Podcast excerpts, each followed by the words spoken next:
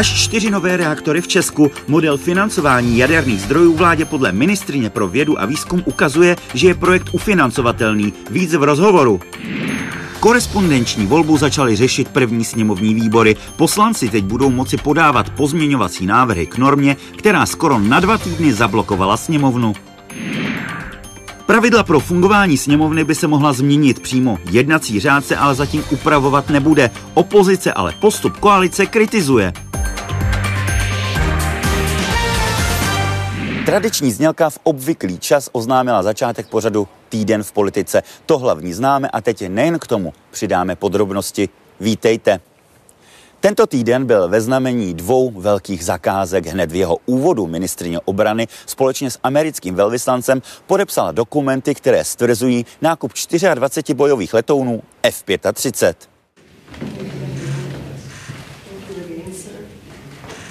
Touto mezivládní dohodou vstupuje naše země a také armáda do nové éry. Do éry, kdy se nejenom vojáky, ale už i moderní technikou řadíme do první ligy evropských členů NATO. This is a very big day, a very big moment. This will strengthen NATO and strengthen our bilateral security. Musíme v tomhle směru zbrojit, to je jasné, ale otázka je, jestli potřebujeme skutečně také super drahé eh, stíhačky eh, a si myslím, že je nepotřebujeme a že to není dobrý nápad. A druhé zásadní rozhodnutí vlády, a to ohledně stavby nového jaderného bloku v Dukovanech. V Česku chce nechat postavit až čtyři nové reaktory místo plánovaného jednoho. Kabinet uchazeče vyzval, aby předložili závazné nabídky. V tendru zůstávají dva zájemci, firmy z Francie a Jižní Koreje. Severoamerický Westinghouse nesplnil podmínky a v soutěži pokračovat nebude. Zároveň vyzýváme uh, ty dva uchazeče, aby uh, zezávaznili ty nabídky na další bloky, tak abychom my se mohli do budoucna kdykoliv rozhodnout, jestli ty bloky chceme postavit a měli na tyto bloky již pevnou cenu, tak abychom nemuseli dále soutěžit? Určitě eh, je jasné, že Českou republiku nespasí fotovoltaiky nebo větrné elektrárny, prostě eh, u nás nesvítí tolik, tolik dní a nefouká tolik větru, takže my prostě se potřebujeme opřít o jádro, takže je jasné, že potřebujeme dostavit jak Temelín, tak co nejrychleji. Sledujete pořad Týden v politice. Hostem je tentokrát ministrině pro vědu a výzkum Helena Langčádlová. Dobrý den. Dobrý den. Paní ministrině, tento týden na vládě velké téma Dukovany. Je možné, aby ufinancovali se vše, všechny čtyři, eh, tedy ty reaktory?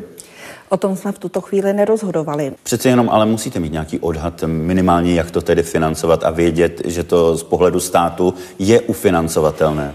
Tuto informaci jsme na jednání dostali, ale určitě pokud se rozhodne o tom, že budeme realizovat více bloků, tak vás pan minister financí seznámí vlastně s tím, jaký by to mělo dopady na státní rozpočet.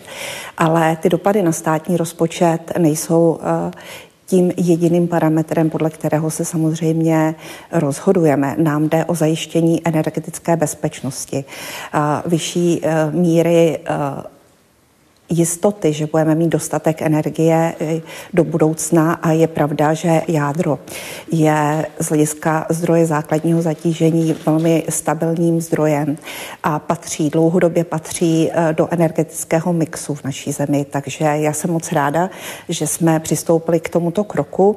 Jsem moc ráda, že mezi nabídkami už se nezvažuje Rosatom, proti čemu jsem dlouhodobě bojovala, že jsme úplně v nové situaci. Máme dvě eh, velmi kvalitní eh, nabídky, které budou upřesněny v rámci té závazné nabídky. Tak je to ufinancovatelné nebo je ufinancovatelné eh, a funkční ten systém financování i třeba pro ten jeden současný reaktor, se kterým se počítá? Eh, ten model, které, který jsme měli jako součást materiálu, nám ukazoval, že to je funkční. Byla to jedna z otázek, kterou jsem eh, vznesla na jednání vlády a já věřím, že opravdu realisticky vyhodnotíme, realisticky vyhodnotíme eh, financování Dukovan případně dalších, dalších bloků. Pokud by se rozhodlo o všech čtyřech, nehrozí tam i z vašeho pohledu eh, vlastně nějaké zastarání té technologie, protože se to bude stavět nějakou dobu a my o tom teď rozhodneme a ve výsledku ta technologie ve chvíli, kdy se bude stavět ten čtvrtý reaktor, aby nebyla zastaralá. Já jsem přesvědčena, tak jak jsme byli informováni o těch nabídkách, o typech reaktorů, že rozhodně nebude zastaralá, eh, rozhodně tam nic takového nehrozí a jsme dále otevřeni i stavbě malých, modulární, malých modulárních reaktorů, které by umožňovaly i flexibilnější výstavbu a je to další, další prvek toho našeho energetického mixu, o, kterých, o kterém určitě budeme mluvit. Eh, stavba reaktorů všude na světě je poměrně komplexní a komplikovaný proces. Já si myslím, že máme jednu obrovskou konkurenční výhodu. Již tady šest jaderných reaktorů máme. Máme tady eh, mnoho set lidí, kteří mají zkušenosti. Provozujeme šest reaktorů a to oproti mnoha jiným zemím, jako třeba Polsku, eh, oproti Polsku, které chce stavět, ale nemá tuto zkušenost, tak je obrovská výhoda a je to vlastně takový předpoklad eh, pro to, aby ta stavba, ta realizace byla úspěšná. Máme velmi, eh, velmi silný a kompetentní úřad eh, pro jadernou bezpečnost. Já si myslím, že toto všechno jsou předpoklady, abychom dobře vybrali, dobře nastavili smlouvy a aby vlastně ten, ta realizace byla úspěšně dokončena. Tu debatu o energetice hodně rozvířil také výrok pana vicepremiéra Rakušana ohledně Česu a jeho možného zestátnění. On tedy to potom dementoval. Jak moc se to promítlo do té samotné debaty třeba na vládě a jak to ve výsledku třeba ovlivnilo i to samotné rozhodování vašeho kabinetu? Tak to spíše zbudilo samozřejmě reakci v rámci koalice. Byly připravené nějaké takové kroky, o kterých pan vicepremiér mluvil? Pan vicepremiér sám dementoval, takže není potřeba toto více komentovat. Když se přece jenom zaměříme více na váš rezort, vy jste před časem představila transfer znalostí, což je souhrn nějakých 30, ať už legislativních nebo některých částí nelegislativních norem. Co konkrétního to má přinést? Víte, transfer, to je vlastně zhodnocování, je to přenes, přenos výsledků vědy do nějakého praktického využití a to může mít jak ekonomický dopad, tak to může přispět ke kvalitní tvorbě veřejných politik. Naši věci mají spoustu skvělých výsledků v mnoha oblastech. Avšak velmi často vlastně ty výsledky se promítnou do publikační činnosti, což je samozřejmě v pořádku a stejně tak je velmi důležitý i základní výzkum, ale oproti zemím na západ od nás, Izraeli, Spojených států, vlastně málo zhodnocujeme výsledky vědy, které mají veliký potenciál ovlivnit i náš hospodářský růst. A já jsem připravila právě tuto komplexní reformu, protože tady ta spolupráce mezi vědci, firmami, finanční finanční sférou není taková, jak právě se mohla vidět v Spojených státech, v Izraeli a jinde. Co bude konkrétně ta největší změna v rámci toho? Uh, paradoxně uh, řeknu, že největší změnou by měla být i změna myšlení. Je tam těch kroků opravdu celá řada, uh, ale důležité je i změna myšlení. My jsme poměrně konzervativní, neradi chodíme do rizika a to Možná se to pojí i se systémem vzdělávání, kde trestáme do dneška za chyby mnohde. Tak je potřeba opravdu i odvahy a je potřeba, e, je potřeba opravdu myslet, e, myslet na to, jak může ten výsledek vědy přispět. Přispět vlastně k hospodářskému růstu, k řešení společenských problémů, ale tak, aby ten systém fungoval opravdu dobře, tak to nemohou být věci, kteří by byli experty na právo, ekonomiku. Eh, tam, kde transfer eh, funguje dobře, tak oni musí mít takové zázemí, aby věděli, na koho se obrátit, kdo jim pomůže, kdo jim na, na, na, najde třeba investora, protože velmi často je to venture kapitál, který vstupuje právě do těch rizikových projektů. A i proto jsem vlastně vládnímu výboru pro strategické investice navrhla a bylo to podpořeno abychom společně s Evropskou investiční bankou zřídili takový fond fondů pro jednotlivé oblasti transferu, eh, tak aby, tak aby opravdu jsme o ty, o ty dobré výsledky našich věců nepřicházeli a měli konkrétní dopad na naši společnost. Přeci jenom, když se podíváme na rozpočet vašeho rezortu, ten byl vlastně ještě pro letošní rok, eh, nechci říkat na poslední chvíli, ale v tom v rámci posledního projednávání ještě eh, navyšován. Co čekáte od příštího roku? Už jste se třeba bavili o nějakém postupném navyšování s ministrem financí? Eh, tak ta jednání o rozpočtu eh, probíhají. On, ten rozpočet na vědu výzkum se připravuje trošku jinak než, eh, než ty jiné části rozpočtu, protože výzku, eh, vlastně peníze na výzkum jsou v 16 kapitolách. Některé jsou samostatné, jako je technologická agentura nebo grantová agentura, rozpočet Akademie věd, ale ostatní vlastně jsou součástí rozpočtu jiných rezortů.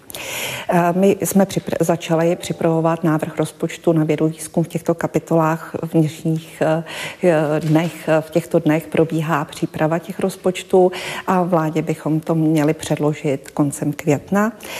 V jaké výši ten rozpočet bude, to samozřejmě je předmětem jednání a bylo by předčasné o tom hovořit. Pro mě, pro ten příští rozpočet, kromě té celkové částky je a kromě nadále podpory, podpory excelence, institucionální podpory, tak je pro mě velmi důležité, abychom zohlednili, zohlednili financování v klíčových technologií. To je oblast, kterou se také se svým týmem eh, dlouhodobě zabývám. Chápu, že ty debaty o rozpočtu na příští rok jsou v úplném začátku, nicméně očekáváte tam eh, nějaký nárůst, třeba oproti tomu letošnímu, kdy to je lehce přes 40 miliard?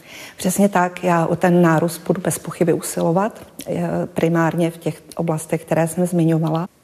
Říká pro týden v politice ministrině pro vědu a výzkum Helena Langšádlová. Za chvíli budeme ale pokračovat ještě druhou částí, kde se budeme věnovat třeba situaci ve sněmovně.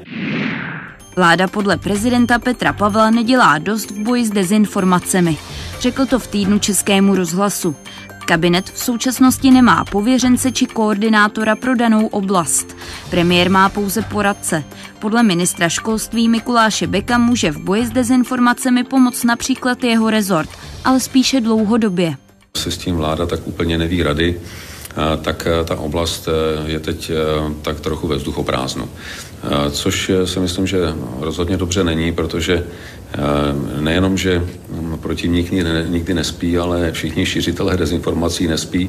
Všichni máme pocit, že je to potřeba udělat, s tím souhlasíme věcně, možná to není jenom pocit, to je přesvědčení, ale ty recepty na to jsou, se hledají poměrně obtížně, tak aby zároveň to nevedlo eh, k nedůvěře podstatné části veřejnosti v to, že zavádíme nějakou cenzuru. Zhruba rok a půl tady ve sněmovně funguje pracovní skupina, která měla dohodnout mimo jiné i kvůli obstrukcím změny v jednacím řádu. Dohoda na změnách této normy se ale prozatím nerýsuje. Upravit pravidla by ale mohlo autonomní usnesení. Únor 2022. Projednávání pandemického zákona doprovázené obstrukcemi ze strany opozice. I to byl impuls pro vytvoření skupiny, která pracovala na změně jednacího řádu. Ve hře byl časový limit pro řečníky s přednostním právem nebo třeba vymezení času pro návrh na změnu programu sněmovny. Změna jednacího řádu musí proběhnout tak, aby měla svoji platnost přes vícero funkčních období. Znamená, není možné dělat účelově. Ani po zhruba roce a půl jednání, ale schoda na konkrétních parametrech ani uvnitř koalice, ani s opozicí není. Bych eh, si rád eh, představoval nový moderní jednací řád, eh, ale bohužel většinová vůle v poslanecké sněmovně v tuto chvíli, v tuto chvíli není. Lednových šest dnů prvního čtení korespondenční volby ale debatu o změnách fungování sněmovny opět otevřelo. Koalice připravila místo změny řádu autonomní usnesení. Pohár trpělivosti přetekla a měli bychom po dokončení korespondenční volby přistoupit ke schválení autonomního usnesení, tak abychom stanovili jasné mantinely, ve kterých se má jednání pohybovat. Návrh autonomního usnesení se snaží postihnout řetězení faktických poznámek. Omezit chce také přednostní práva, a to jak ty před schvalováním programu schůze, tak i při samotném projednávání. K tomu je ale skeptická koaliční ODS. Přednostním právům já bych k jejich omezování sahal až úplně v poslední chvíli, to si myslím, že je pro opozici velmi citlivé. My jsme připraveni to usnesení přinést na plénum sněmovny a hlasovat o něm. Náš klub ho podpoří, eh, Rádi toto prodiskutujeme eh, s kolegy z opozice. Za nás je to věc, která se může vyřešit za týden. Opozice ale diskuzi nakloněná není. Preferovala by gentlemanskou dohodu. Kdyby s náma jednali o tom, že nám prostě umožní interpelace, případně nám umožní opoziční okénka, pokud toto neprobíhá, no tak jakou my můžeme mít další možnost k tomu, abychom informovali veřejnost o tom, jakou, eh, jaké zákony chceme projednávat. Já si prostě myslím, že eh, takové kroky a postupy za každou cenu válcovat ty, kteří jsou v menšině, že ono se to potom vrací. Přijmout autonomní usnesení umožňuje jednací řád. Musela by o něm hlasovat ale celá sněmovna. Kristýna Jirinková, Česká televize. Kultivovat jednání ve sněmovně. To má za cíl kodex pro poslance, který v týdnu představila pracovní skupina mandátovému a imunitnímu výboru. O manuálu správného chování pro poslance rozhodnou členové příští týden. Na dokumentu pracovali autoři z řad koalice i opozice od loňského prosince. Podle hnutí SPD není potřeba. U zbylých klubů má dokument podporu. Předložili jsme jim to připomínkám a očekáváme, že nám ty připomínky do příštího týdne zašlou a máme v plánu a doufám, že to tak dopadne, že bychom chtěli 7. února eh, ten eh, materiál celý doprojednat a přijmout. Není to nic nad rámec jejich zákonných povinností. Tady to je akorát v jednom materiálu a my jsme opakovaně kritizovaní, že v České republice nemáme takový materiál, tak aspoň, když už nejsme schopni přijmout něco na úrovni poslanecké sněmovny, tak aspoň mandátový a výbor. Materiál má za cíl pozvednout kulturu v poslanecké sněmovně. Je složen z osmi článků. Má být jakýmsi návodem pro poslance. Obsahuje například pravidla chování, práva a povinnosti pro zákonodárce. Zaměřuje se také na to, jak má poslanec hodnotit práci svých kolegů. Dokument obdrží všichni poslanci, a to proto, aby měli návod, jak se vyhnout mandátovému a imunitnímu výboru. Dokument bude schvalovat pouze mandátový a imunitní výbor, nikoli celá sněmovna. Předsedkyně dolní komory ale materiál vítá a nevylučuje, že by se mohl stát inspirací pro vytvoření etického kodexu pro celou sněmovnu. Pokračuje pořad Týden v politice a hostem stále zůstává také ministrině pro vědu a výzkum Helena Langšádlová. Když jsme se bavili o těch normách, která, které budete předkládat do sněmovny, které budete chtít projednávat, část nich je tedy legislativních, budou muset projít tím legislativním procesem. Když se podíváme teď na sněmovnu, je vůbec možné, aby v nějakém blízkém čase dolní komorou prošly?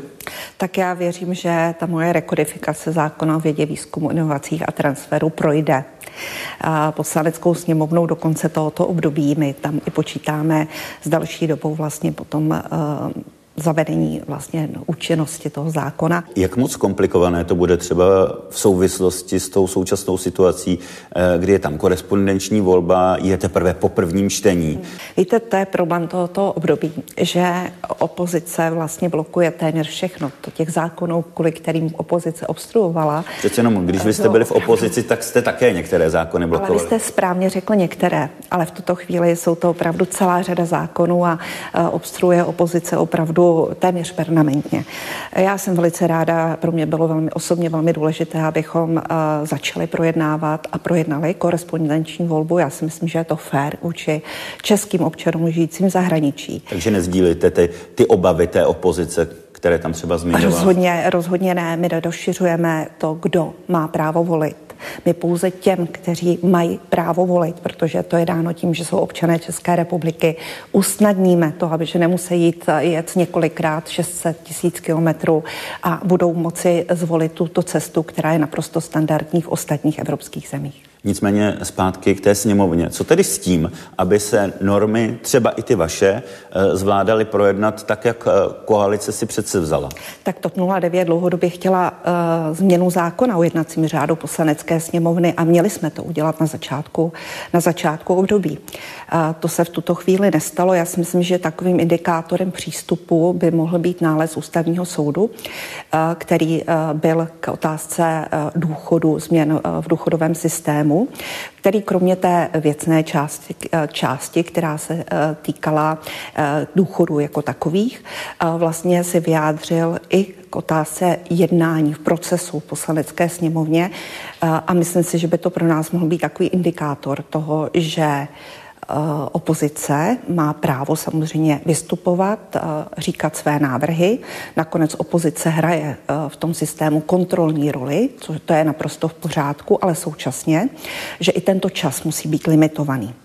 A to si myslím, že povede i k tomu, že budeme vycházet eh, z tohoto nálezu ústavního soudu, protože opozice má právo, má právo, jak jsem říkala, vznášet své návrhy, ale nikoliv úplně blokovat jednání poslanecké sněmovny, protože většina a vládní koalice má právo prosazovat eh, ty zákony, které přislíbila, že prosadí svým občanům. Když se vrátíme ještě k kabinetu, eh, tak jak zaznělo, tak v tomto týdnu vás kritizoval prezident Petr Pavel za to, jak bojujete, nebo podle něj spíš nebojujete s dezinformacemi.